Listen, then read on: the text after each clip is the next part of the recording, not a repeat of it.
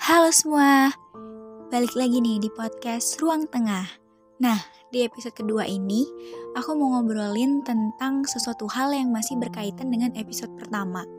Jadi masih ada keselarasan gitu. Kenapa? Karena ketika aku habis nyampein yang kemarin, kayak di hati aku yang masih ada yang ngeganjel sih. Aku ngerasa kayak aku belum sepenuhnya nyampein itu gitu loh. Dan pas aku dengerin, aku coba denger lagi gitu ya podcastnya ternyata emang iya.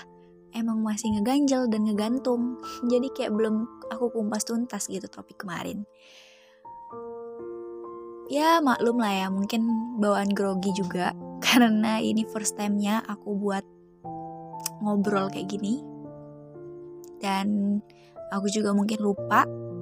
Dan juga aku pikir lagi mungkin memang kalau aku ngomongin agak panjang juga ya di episode pertama dengan durasi yang panjang, takutnya kalian malah nanti bakal bosan gitu kan yang dengerin. So, aku mau ngomonginnya sekarang aja, oke? Okay? Nah, aku mau ngomongin tentang ini sih. Kurangin ngeluh. Mungkin kalian udah pernah denger yang aku sampein ini tuh di podcast-podcast lain ya kan? Atau kalian pernah denger di ya mungkin pernah denger di YouTube, di TikTok, di mana pun itu pasti kalian udah pernah denger lah ya. Cuman aku harus sampai ini sih. Ya sebagai reminder juga buat aku kan. Kenapa aku bilang kurangin ngeluh? Uh, mungkin pertama ini kita bahas yang kemarin dulu ya, yang pernah aku sampaikan tentang munafik banget kalau kita nggak pernah iri sama hidup orang lain. Karena aku pun ngalamin itu, maksudnya kayak ya kita pasti iri gitu sama sama kehidupan orang nggak usah jauh-jauh nggak usah berbicara masalah kesuksesan kita pasti bakal iri juga dengan yang namanya kadang kita ngeliat teman kita ada yang cantik pasti kita iri gitu. Kok aku nggak secantik dia ya? Karena dia cantik bisa di uh, bisa disukain sama banyak cowok gitu loh. Kok aku nggak kayak dia ya? Kayak gitu kan? Pasti ada tuh kayak gitu. Atau mungkin ngeliat temen yang BB-nya ideal kok aku gendut ya? Itu tuh ya kan? Ya akhirnya muncul-muncul uh, menyebabkan insecure di diri kita. Padahal sebenarnya kadang belum tentu loh kita ngiri sama kehidupan orang, padahal sebenarnya orang yang kita iri pun ternyata bisa iri juga. Itulah dunia. Tempatnya untuk gak pernah ada kata puas. Kalau kita gak pakai kata bersyukur. Bener gak? Bener dong, karena ya, ya emang kayak gitu aku pun ngalaminnya gitu loh. Aku inget banget. Aku suka mikir kayak teman-teman aku ada yang udah kerja gitu ya udah punya penghasilan dia bisa jadi tulang punggung keluarganya aku sempat iri sama dia. Dia enak ya bisa beli apa-apa pakai uang sendiri. Bisa nyenengin orang tuanya bisa beli ini itu segala macam yang dia mau.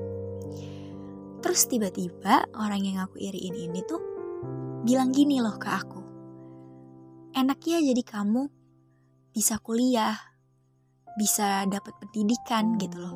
Gak kayak aku, harus kerja, harus banding tulang, harus nafkain keluarga aku, dia bilang gitu.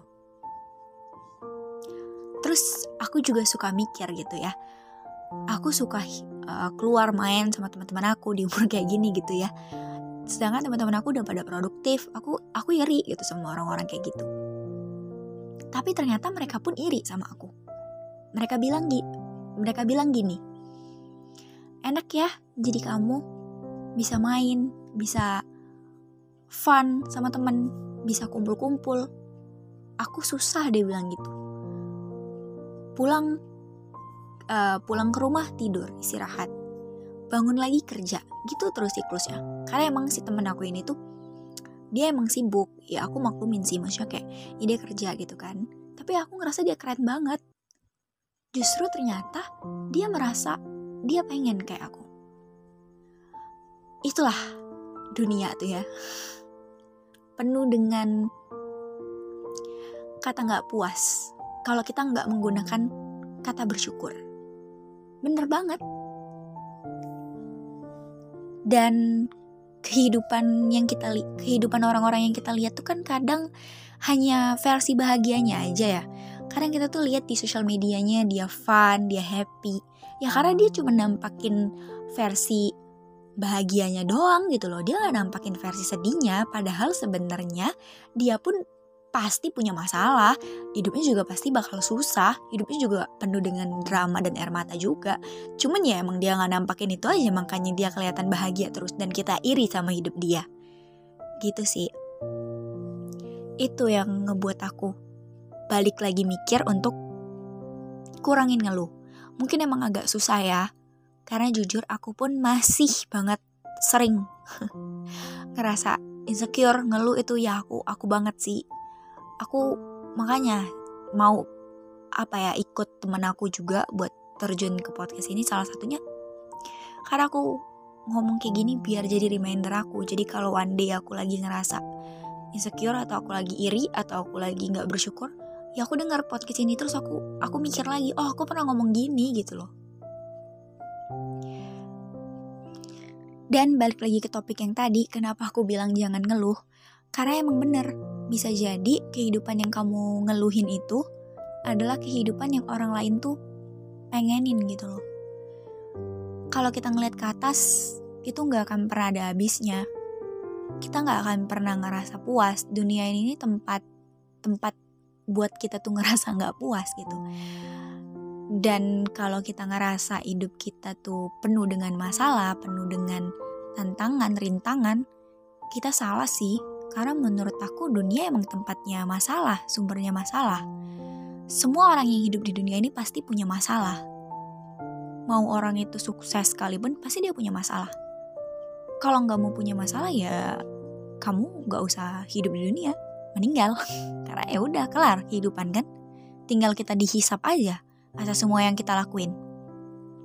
Jadi emang dunia tempatnya gudang masalah. Kalau kamu bilang hidup kamu yang paling susah? Menurut aku salah sih karena aku juga sempat disadarkan dengan ada orang yang pernah ngomong juga sama aku. Ini nyata jujur ini nyata. Orang ini pernah bilang gini sama aku ketika aku lagi down banget waktu itu. Mungkin memang dia nyampaikannya dengan uh, cara yang agak kebilang kasar mungkin ya bagi orang-orang. Tapi menurut aku itu pantas banget sih untuk nampar aku karena waktu itu aku emang lagi ngerasa hidup aku tuh kayak yang paling susah di dunia ini. Sampai akhirnya dia bilang gini, jangan pernah ngerasa hidup kamu kayak yang paling susah deh dibilang gitu. Karena di dunia ini tuh bukan cuman kamu sendirian gitu loh. Di dunia ini tuh banyak orang dan semua orang tuh punya masalah gitu.